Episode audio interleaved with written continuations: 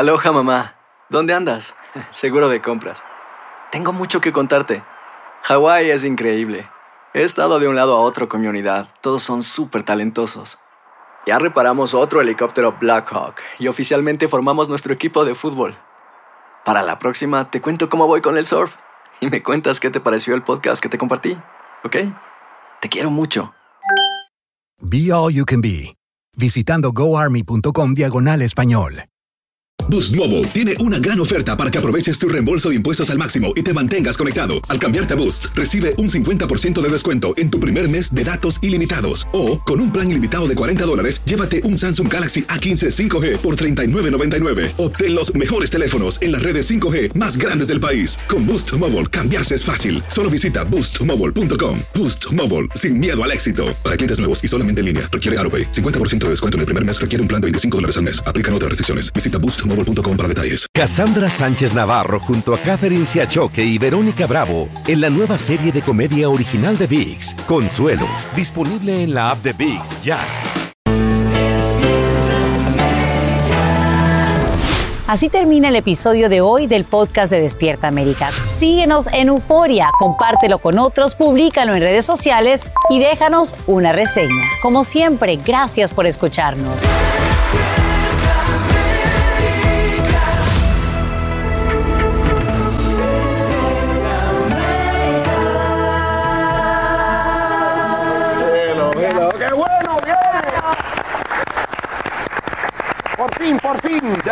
Sabemos lo ¿Qué que dijo tal, el gallo del amigos? mundo. Muy buenos días, América. Buenos días. Hoy es lunes 14 de abril. Estamos muy, pero muy contentos de, de que compartan esta mañana tan especial aquí con nosotros. De hoy en adelante vamos a estar despertándolos tempranito con una buena taza de café y mucho humor y mucha alegría. Estamos realmente muy emocionados.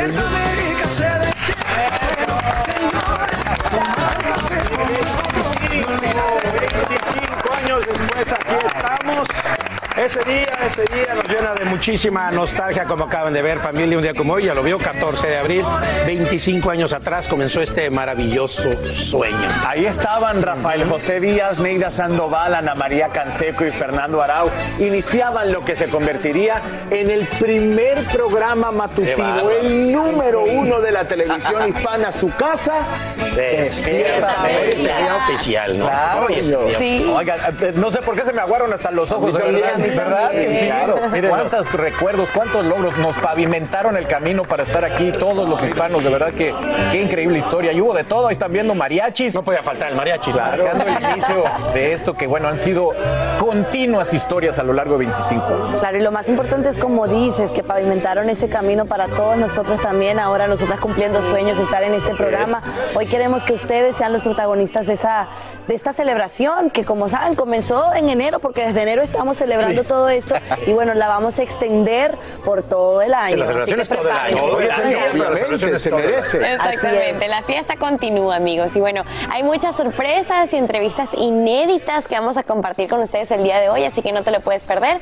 Pero antes, Sacha, como siempre, vamos a darle a la gente la herramienta de la información. Claro que sí, el compromiso se mantiene durante estos últimos 25 años y quiero que sepan que hoy mismo comparece por primera vez en corte el sospechoso de abrir fuego en un tren subterráneo de Nueva York. Frank James enfrentaría cargos relacionados con terrorismo y otros ataques violentos contra sistemas de transporte público. De ser declarado culpable, pasaría el resto de su vida en la cárcel. Además, autoridades confirman que habría sido el propio James quien llamó a la policía para decir dónde podían arrestarlo. Peggy Carranza tiene los nuevos detalles en vivo desde Brooklyn. Peggy, buenos días. Hola, ¿qué tal? Buenos días, Sacha. Así es, nos encontramos en la Corte Federal de Brooklyn, donde se espera que sea instruido de cargos Frank James, de 62 años. Él es el sospechoso de estallar un par de granadas de humo y disparar 33 veces en una estación del subway en Brooklyn, dejando al menos 10 personas baleadas, más de una docena de heridos, entre ellos niños. Y James fue arrestado ayer en East Village, en Manhattan, a unas pocas millas de la escena del crimen, cerca de un McDonald's McDonald's. Según las autoridades, después de recibir varias pistas, varias llamadas a su línea de alto al crimen o Crime Stoppers, incluyendo quizás una propia llamada de James, así se ha reportado hasta ahora según fuentes, mientras veamos lo que dijo este trabajador que vio toda la conmoción y la comisionada de la policía. Yo creo que tenemos suerte porque lo arrestaron a dos restaurantes donde estoy, imagínate que hubiese estado armado y entra al restaurante algo. Éramos los únicos abiertos porque ellos abrieron ahora mismo. So, tenemos suerte. James enfrenta cargos relacionados con terrorismo por realizar este ataque supuestamente en un sistema de transporte masivo. Además, como lo dijiste, de ser hallado culpable podría enfrentar una condena de hasta cadena perpetua. Él había sido arrestado una docena de veces en Nueva York y Nueva Jersey por delitos menores. Y según la policía, el arma que se habría usado en este acto de violencia la habría, habría comprado en Ohio en el 2011 de forma legal, Sacha. Bien, y ahora por supuesto hay muchas personas que dicen que también llamaron a esta línea para reportar que lo habían visto y está en pendiente quién entonces podría cobrar esos 50 mil dólares de recompensa. Y Peggy, ya sabemos eh, qué tecnología estaría considerando el alcalde Adams de Nueva York precisamente para prevenir más ataques como este en el metro. El alcalde dice que estaría explorando la posibilidad de colocar detectores de metal, una tarea que sería bastante complicada si tomamos en cuenta que la ciudad de Nueva York tiene cientos de estaciones del subway donde ya sabes, eh, los pasajeros son millones al día, Sacha. Estaremos pendientes. Agradecemos Peggy Carranza por brindarnos estos nuevos detalles en vivo desde Brooklyn. Y también amanece tras las rejas, o sea que otro menos. Qué bueno, el pistolero que abrió fuego en un centro comercial de California hiriendo a una niña de 9 años. Markel Cockrell de 20 años, imagínese, había huido a Nevada, pero de nada le sirvió. La policía lo captura y ahora permanece arrestado bajo una fianza de un millón de dólares. Lo que más preocupa es que este es el segundo tiroteo que ocurre en el mismo lugar en los últimos seis meses. ¿Y las mascarillas hasta cuándo? La respuesta, bueno, te la tengo en al menos dos semanas más. Es que los CDC acaban de extender el mandato obligatorio de cubrebocas en transportes públicos y aeropuertos. Esto debido al aumento de contagios de coronavirus en casi la mitad del país. Eso sí, no todos los líderes estatales están dispuestos a imponer una vez más las restricciones. En vivo desde el Aeropuerto Internacional de Miami, el Angélica González tiene las reacciones del gobernador de Florida y mucho más. Eli, cuéntanos.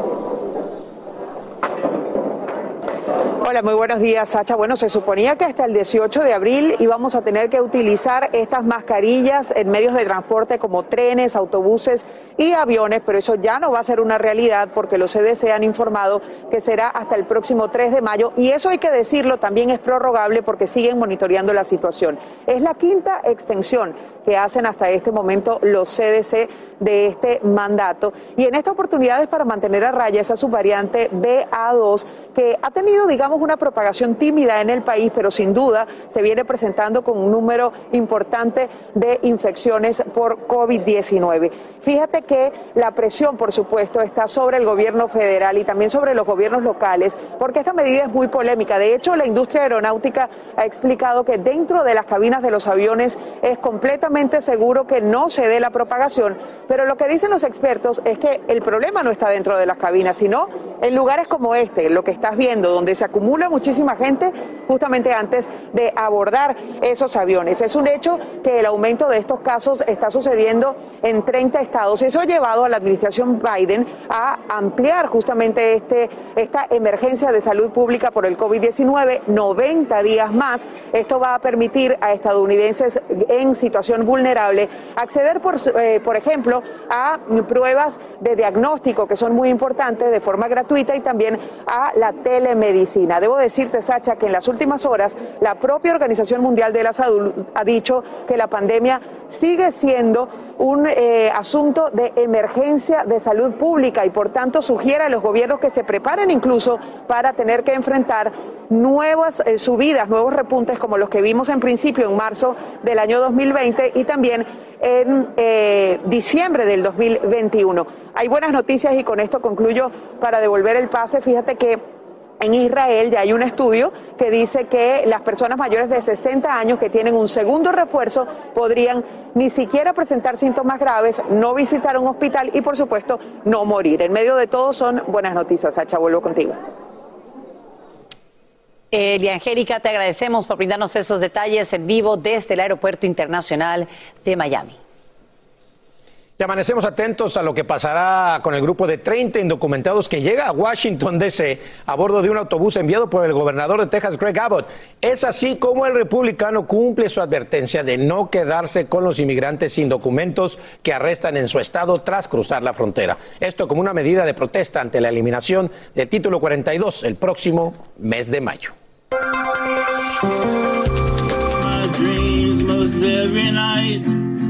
Te cuento que se agotan las entradas para un inusual concierto en Nueva York. Quien protagoniza el hombre que acabas de ver en pantalla es la misma persona que intentó asesinar al presidente Ronald Reagan en 1981, quien se presenta en un teatro de Brooklyn el próximo 8 de julio. Un mes antes sería liberado de las restricciones impuestas por la Corte durante los últimos 40 años. John Hinckley Jr. fue declarado inocente por demencia en 1982 y desde entonces ha estado bajo tratamiento psiquiátrico. Ahora planea dedicarse a la música y su primer espectáculo ya está vendido por completo. Solamente en los Estados Unidos pasa esto, ¿no? De intento de asesinato a estrella de la música. Y bien, en instantes también te vamos a contar lo último sobre Elon Musk, que es que según información ahora parece que estaría interesado en comprar la compañía entera de Twitter. Esto luego de que te contáramos aquí que al parecer no quiso formar parte de la junta directiva. Los detalles en minutos en Despierta Americana. Aloha mamá. Sorry por responder hasta ahora. Estuve toda la tarde con mi unidad arreglando un helicóptero Black Hawk. Hawái es increíble. Luego te cuento más. Te quiero. Be All You Can Be, visitando goarmy.com diagonal español. Cassandra Sánchez Navarro junto a Catherine Siachoque y Verónica Bravo en la nueva serie de comedia original de VIX, Consuelo, disponible en la app de VIX ya. Vamos con el podcast más divertido de tu día, Despierta América.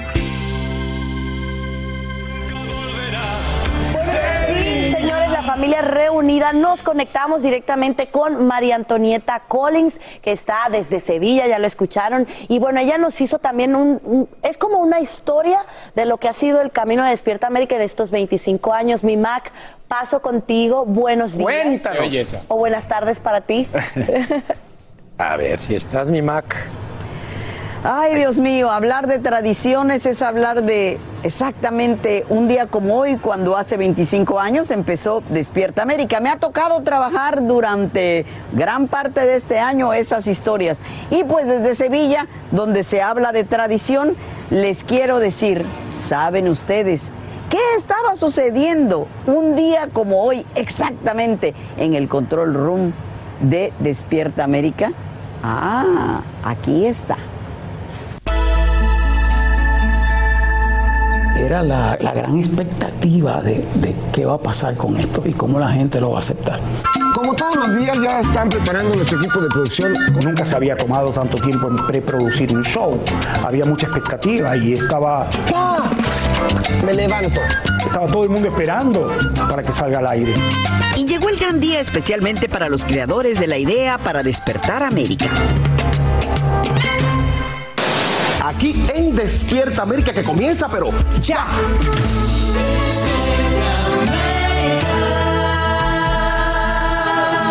El primer show comenzó a rodar en punto de las 7 de la mañana de aquel jueves 14 de abril de 1997. ¿Qué tal, amigos? Buenos, días, América. Estabas en el set. Sí, y todos ellos me miraban como voy bien, voy bien. Sobre todo Fernando Arao, que tenía una gran preocupación. Él estaba recién llegado a, a Miami. Yo sabía que él estaba medio eh, atropellado con toda esta sorpresa que, que estaba ocurriendo. Ahora voy a ser mañanero, pero realmente siempre he sido nocturno. No los otros, los otros ya se habían instalado y estaban más tranquilos. Atrás de la mesa donde por muchos años dieron la bienvenida estaban Fernando Arau, Rafael José, Ana María Canseco y Neida Sandoval. Ahorita la emoción la tenemos hacia el tope. Que vivían su primer día como la nueva familia de millones de hispanos en los Estados Unidos. De hoy en adelante vamos a estar despertándolos tempranito con una buena taza de café y mucho humor y mucha alegría. Así que estuve ahí con ellos y fue una experiencia maravillosa. Ya regresamos, vamos a unos comerciales. Esto es otro mundo. Mari García Márquez, entonces coproductora ejecutiva, repasaba cada minuto de los 120 programados para aquel día, es decir, de las dos horas del show. ¿Me entiendes? Wow, esta mañana fue súper emocionante por un lado, porque imagínate, era la primera vez que hacíamos un programa matutino. Adelante. para la cadena Univisión y en español, era el primer programa hispano de la mañana. Creo que ustedes también están ávidos por saber pues de qué se trataba. Entonces, para nosotros era como, wow, una responsabilidad. Por otra parte, la fiscal general de Estados Unidos, Janet Reno, de lo que estábamos haciendo y saliendo al aire y por el otro lado era nervios, nervios y nervios. Era como, como una mezcla, ¿no? De cosas lindas y a la vez como súper excitantes, ¿no? De decir, bueno, esto es, estamos haciendo historia. Que le interesan a todos ustedes los latinos en Estados Unidos. Para empezar el día relajada. Una gran idea. El primer rundown muestra el nombre de Conchi Alfonso, la productora en línea de aquel jueves y viernes de abril de 1997, tarea que Alfonso, al día de hoy, sigue cumpliendo. Yo pensaba que iba a estar como, como una viejita retirada en mi casa. Y resulta que todavía estoy aquí en Despierta América. De hecho, del rundown que teníamos de lo que iba a ser el show original, después en el aire se fue improvisando. El otorrinolaringólogo del Parangaricutirimícuaro se quiere desotorrinolaringólogo Parangaricutirimícuarizar y el que lo desotorrinolaringólogo Parangaricutirimícuarice será un buen desotorrinolaringólogo Parangaricutirimícuarizador. Tengo que decir que estaba muy nervioso. Yo estaba ese día en el piso. Yo estaba con los headsets en el piso, manejando el piso. Pero estaba muy nervioso. Y como hoy es día de fiesta, no puede faltar el mariachi, el auténtico mariachi. ¡Viva México! ¡Eso es todo! Aquello era un gran desfile. Los presentadores más importantes enviaron sus felicitaciones al aire. Le doy de desayunar a la gata, Lola. Después desayuno yo, si me da tiempo, hago un poco de ejercicio para el estrés. Me baño cuando puedo, casi siempre. Y después estoy listo para salir. Así que eso es lo que hago en las mañanas, así me despierto cuando puedo. Ojalá que ustedes tengan mejor suerte que yo para levantarse de la cama. Suerte, despierta América. Marilena Salinas, embarazada de su segunda hija, les hacía una dedicatoria. Si Julia me da permiso de ver el programa en la mañana Despierta América, entonces con mucho gusto los voy a acompañar. Si no, bueno, de todos modos, les deseo lo mejor de la suerte. Que la mañana sea tranquila, que no sea histérica, porque ya llegó Despierta América. En el estudio se encontraban Don Francisco, ¿Cómo hace un chilenito este? Raúl de Molina, ¡Felicidades! Walter Mercado. Cosas lindas para que este programa sea de mucho, mucho éxito. Y mientras el programa transcurría, afuera del estudio en secreto se había planeado una fiesta. Y había mariachi.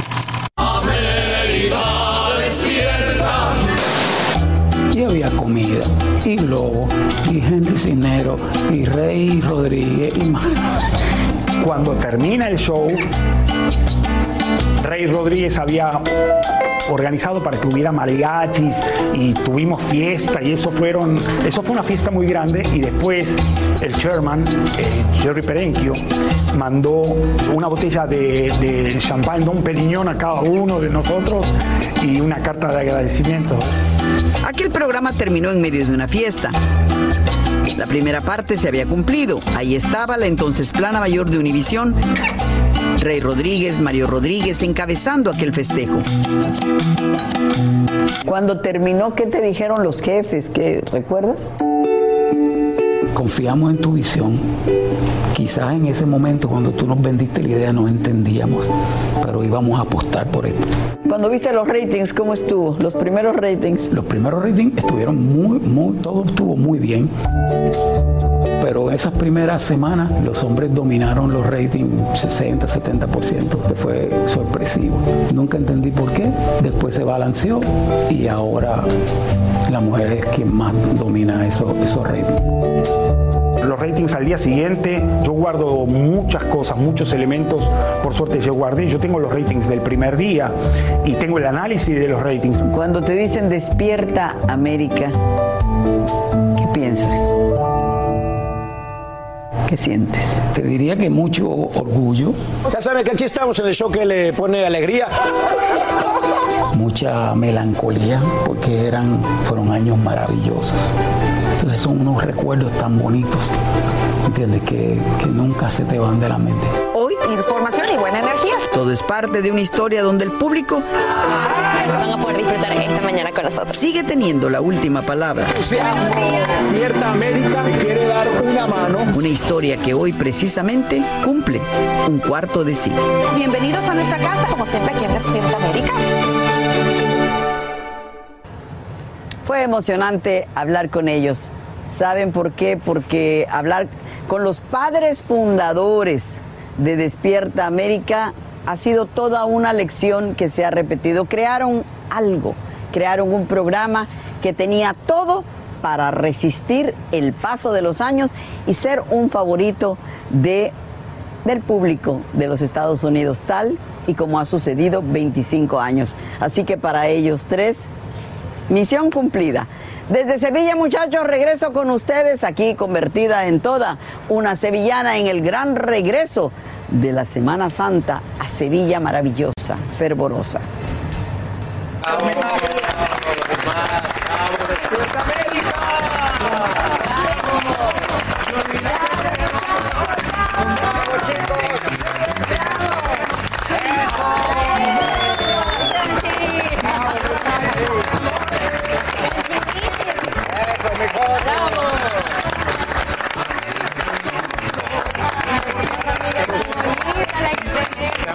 Viendo imágenes de todas las personas que están detrás de cámaras, camarógrafos, gente de producción que lo acaban de ver.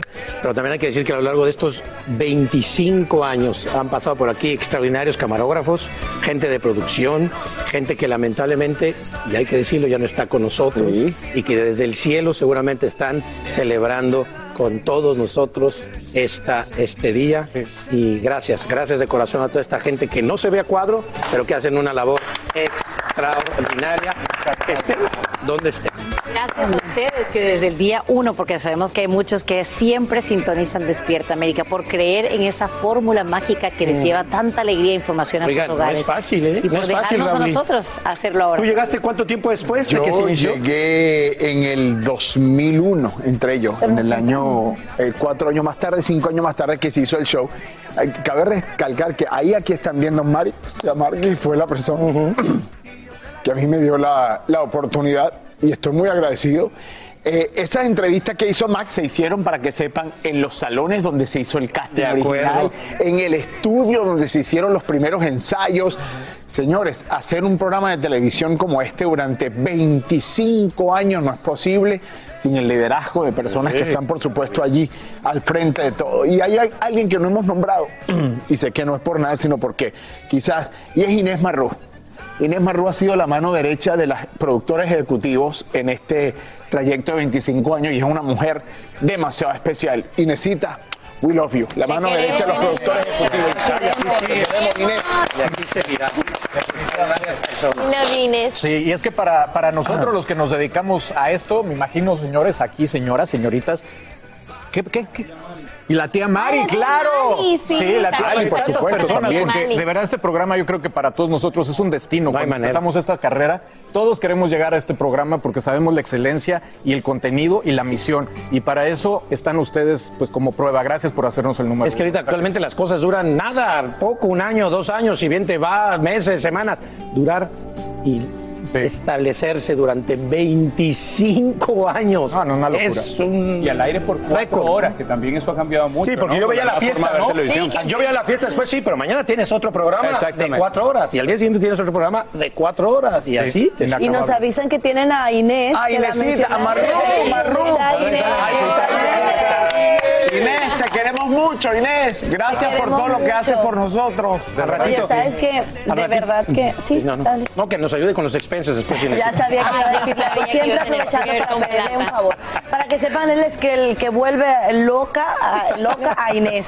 Pero no, de verdad que veía las imágenes y se me, se me, me- se me aguaban los ojos porque uno, o sea, es una bendición para nosotros que llegamos de ultimito, pues saber cómo empezó todo esto, ver las mentes creadoras, ver todo el talento que ha pasado por aquí, como mencionábamos, enfrente de cámaras, detrás de cámaras, eh, el trabajo que se ha hecho durante tantos años para que podamos seguir en el corazón de la gente y que todavía eh, nosotros podamos seguir cumpliendo sueños también, ¿no? Cumpliendo sueños, desarrollándonos, creciéndonos y con el compromiso siempre firme de ayudar a nuestra comunidad, a nuestra gente. Ojalá que, que Dios siga bendiciendo Despierta América y que lleguemos a los 100 años. Sí, por que lleguemos a los 100 Oye, años. mantenerse es muy difícil, vamos a estar claros. Carlita y yo le hemos hablado sin ningún problema. Ha tenido sus altas y bajas, hemos Como pasado por vida. momentos bastante Como la difíciles vida. como la vida, cambios, transiciones, pero al final es la esencia, la esencia de familia, de amor, de alegría, de compañerismo, de solidaridad, de informarlos y ser su compañía Servirles. todas las mañanas. y Yo también le mando, también quiero destacar al equipo de noticias Obvio. porque Sí. es un equipo que está ahí al pie del cañón. Ha visto una evolución grande durante los últimos años y yo soy un reflejo de todo el gran trabajo que siempre hacen y que nos da pues eso, la información aquí de primero. Un orgullo.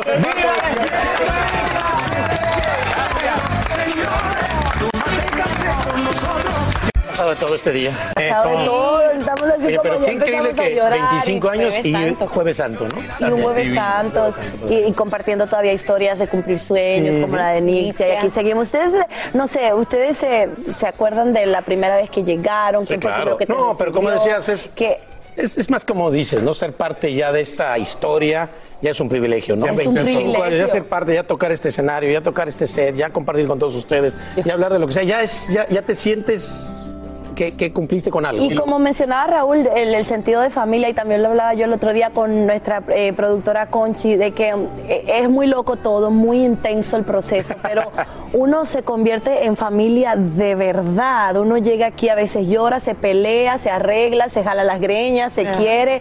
O sea, y yo creo que eso es lo que ha enamorado también a la gente, porque como nos ven aquí, es, es real, así somos. Una durado familia. La familia que hemos creado también del otro lado de la pantalla, porque para mí Despierta América es toda mi vida. O sea, eh, yo crecí viendo Despierta América, mis papás. papás. Lo que yo veía antes de ir al colegio eh, era este programa. Así que para mí Despierta América de verdad que ha sido eh, como el de todo, de 360 tu de, mi vida. claro. Que hemos sido televidentes antes de estar en el programa, ¿no? Sí, Porque uno lo sí. aprecia de esa forma, uno sabe lo que es estar del otro lado de la pantalla, disfrutar del contenido, de todo lo, o sea, de, de todo lo que te ayuda a estar viendo Despierta América en cuanto a información y en cuanto a contenido, porque uno lo vio y después estar aquí y ser parte de este equipo y esta familia es, es algo increíble. Yo no puedo creer que ahora sacando cuenta, creo que soy la que más tiempo tiene el show de todo de- esto. de sí. Ah, los que estamos aquí. Sí, Tengo los que estamos 11 aquí, años sí. y a mí me entusiasma mucho ver eh, cuando cada uno de ustedes se ha unido porque creo que trae algo nuevo, algo bonito a este show, algo especial, algo diferente. Y bueno, es- se, se confirma, ¿no? Porque el apoyo está ahí por parte de todos los televidentes y, y lo más lindo es que nos conservamos igualitos intactos en el tiempo.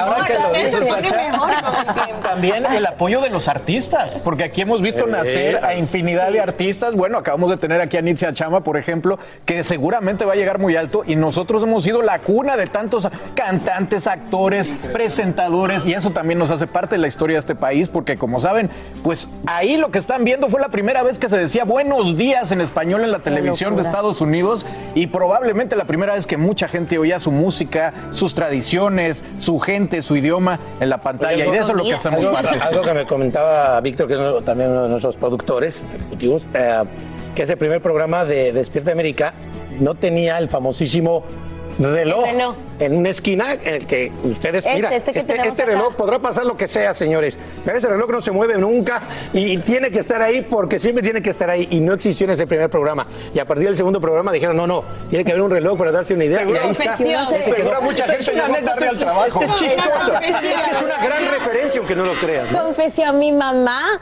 seguía, se guiaba en ese momento del reloj Despierta América Claro. para llevarnos al colegio, Por que supuesto. nunca llegábamos a tiempo porque ella se Por quedaba viendo la noticia y cuando veía, veía el reloj decía, ¡Ah! ya son las 7 y 20, niña. Claro, es que esa es la idea del reloj, y por eso en el primer programa no estaba, no sé si se fijaron. para irme al colegio. Pues para eso estamos aquí, para acompañarlos, ¿no? En las buenas, en las malas, ahí está Despierta América, para, para darle alegría, para aliviar las penas, para ayudarlos.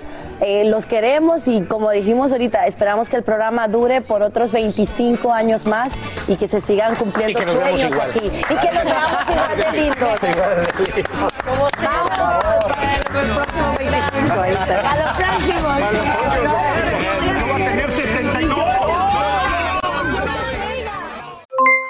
Aloha mamá, ¿dónde andas? Seguro de compras. Tengo mucho que contarte.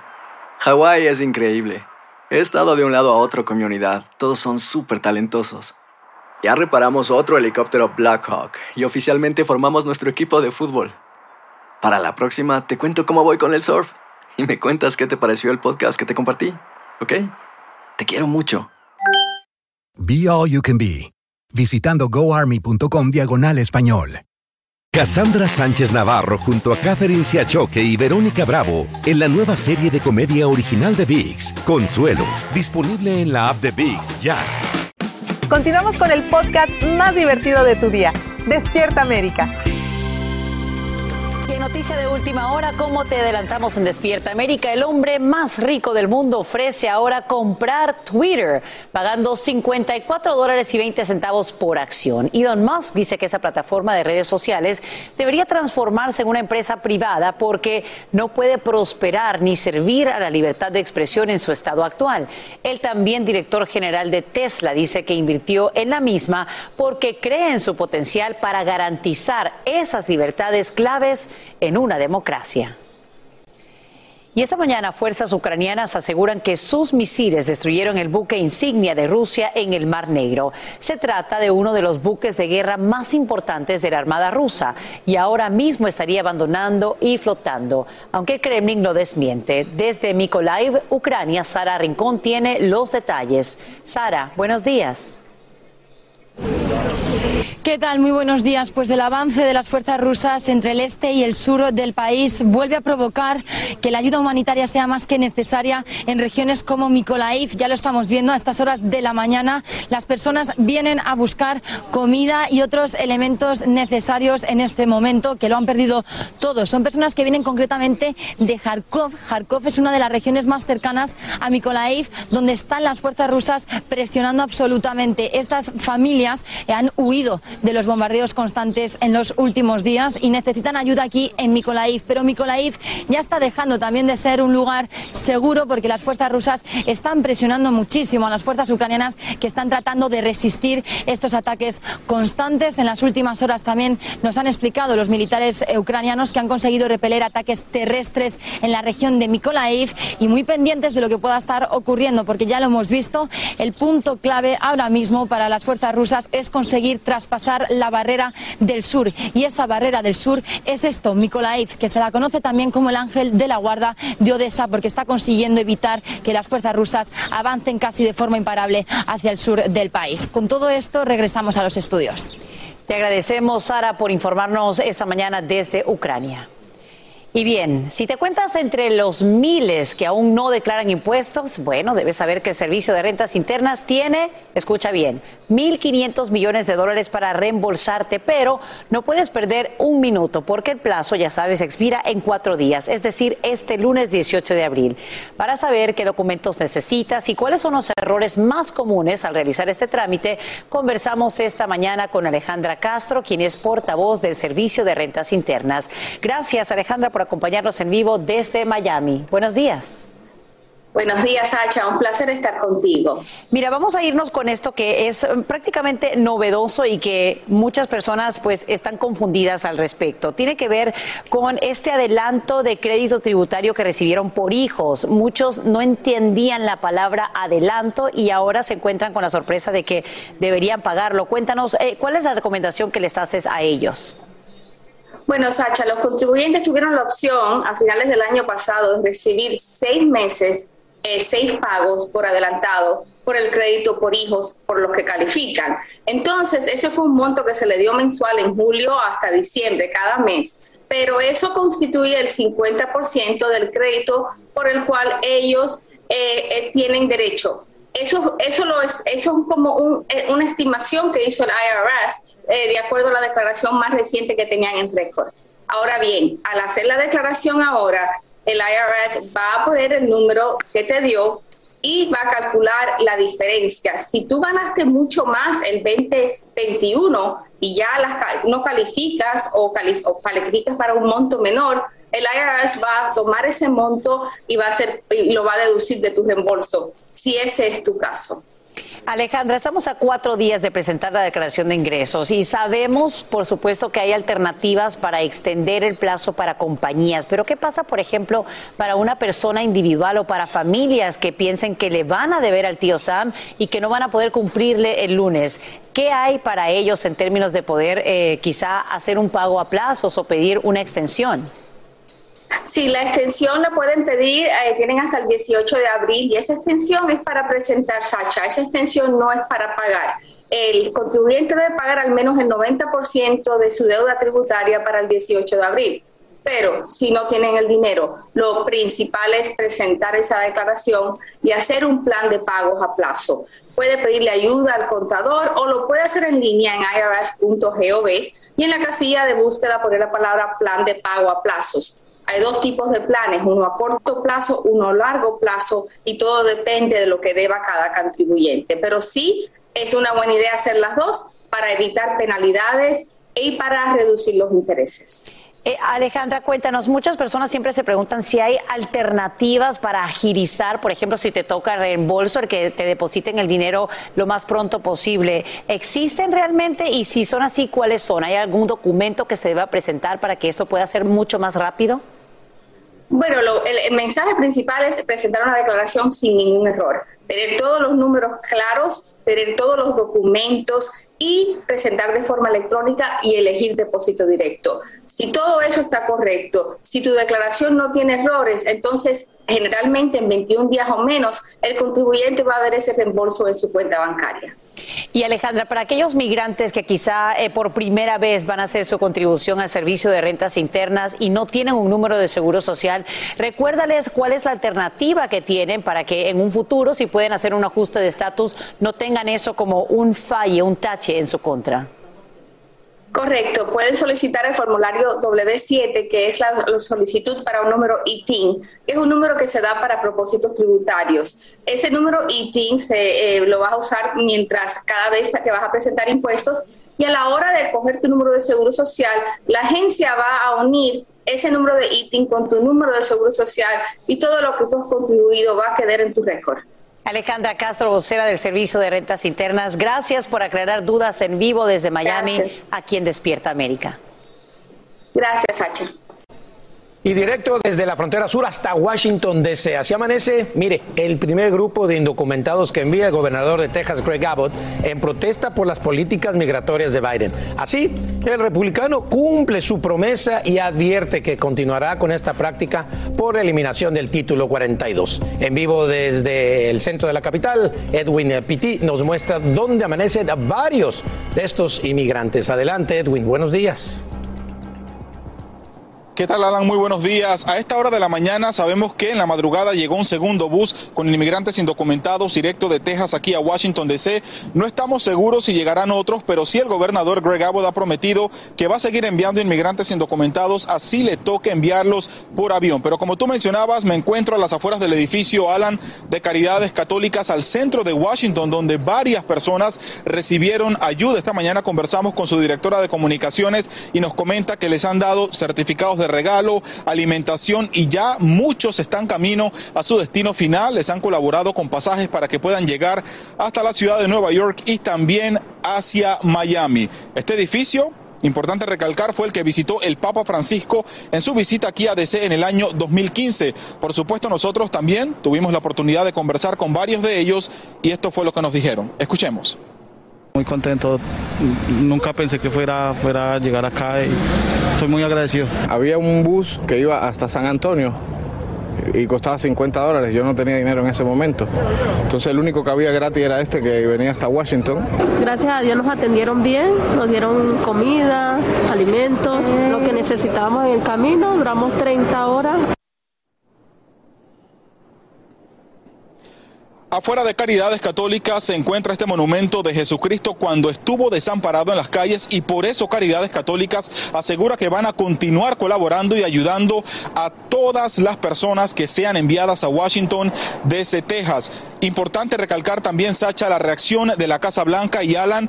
La secretaria de prensa Jen Psaki ha dicho de una forma sarcástica que le da las gracias al gobernador de Texas por haberle facilitado el transporte gratuito a este grupo de indocumentados, porque una vez ellos crucen la frontera para pedir asilo y están dentro de los Estados Unidos, ellos son libres de viajar por cualquier parte del país y por eso se limitó a darle las gracias. Alan. Híjole, así las cosas. Y, aparte, vamos a hablar de otro caos que está sucediendo en la frontera, Edwin, que es esta batalla migratoria, por supuesto, del gobernador de Texas y la Casa Blanca, eh, que son los retrasos en la frontera que están perjudicando a camioneros que vienen de México. Las filas interminables, parados los trailers, todos los camiones. Totalmente, totalmente, Alan. Estamos hablando de más de 30 camioneros que estuvieron esperando más de 24 horas para poder ingresar a los Estados Unidos y esto como resultado de un cambio en la política del gobernador tejano de seguir aumentando el tiempo de inspección para que estos camioneros puedan entrar. Lo que ha causado preocupación es que cuando se encontraban en el área de Reynosa, varios de ellos aseguran que miembros de los cárteles les pidieron bajarse de los camiones y 18 de ellos fueron incendiados. Lo preocupante es que por el momento el gobernador Abbott no ha cambiado 100% esa política y podrían haber más repercusiones para la economía de México y de Estados Unidos. Soy Edwin Pitti en vivo desde Washington. Alan, vuelvo contigo al estudio. Feliz día. Feliz día para ti, muchísimas gracias. Y sí, seguí el caos y estaremos muy pendientes de tu informe. Y como te hemos informado, lamentablemente muere Freddy Rincón, un gran, gran jugador de fútbol, exjugador de la selección colombiana, disputó tres mundiales consecutivos. El deportista de 55 años estaba internado en una clínica desde el lunes 11 de abril, luego de sufrir un accidente de tránsito y su condición de salud fue empeorando. Su familia, amigos, compañeros y todo un país, todo Colombia, lamenta su partida. En Cali, el alcalde decreta tres días de duelo para rendir homenaje a una de las grandes leyendas del fútbol colombiano. Rincón jugó en todos lados, jugó en Independiente Santa Fe, en América, en Palmeiras, el Real Madrid. El Real Madrid también mandó un comunicado inclusive en el Napoli, en el Corinthians y Santos, entre otros clubes. Descanse en paz. Rincón, gran, gran jugador. Estaba poniéndoles, le mandé unos mensajes ahora a Javi y aquí al Chef y todo, de la selección colombiana en Italia 90 y jugaban de maravilla, encabezados también por el gran Rincón. Anotó más de 120 goles durante su carrera. Impresionante cómo jugaba esa selección con Rincón en el 90 y en el 94. Descanse en paz. Así es, consuelo para su familia. Y ahora hablamos de lo siguiente, ya subastan el polvo lunar del que te contamos aquí en Despierta América. ¿Y sabes cuánto pagaron por unas 18 onzas? A ver.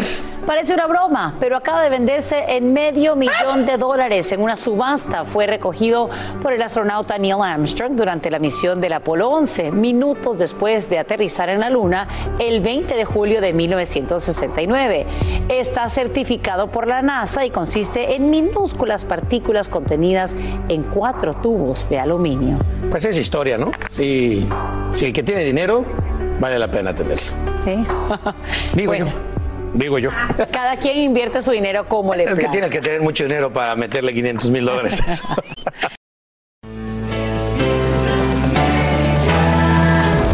Así termina el episodio de hoy del podcast de Despierta América. Síguenos en Euforia, compártelo con otros, públicalo en redes sociales y déjanos una reseña. Como siempre, gracias por escucharnos.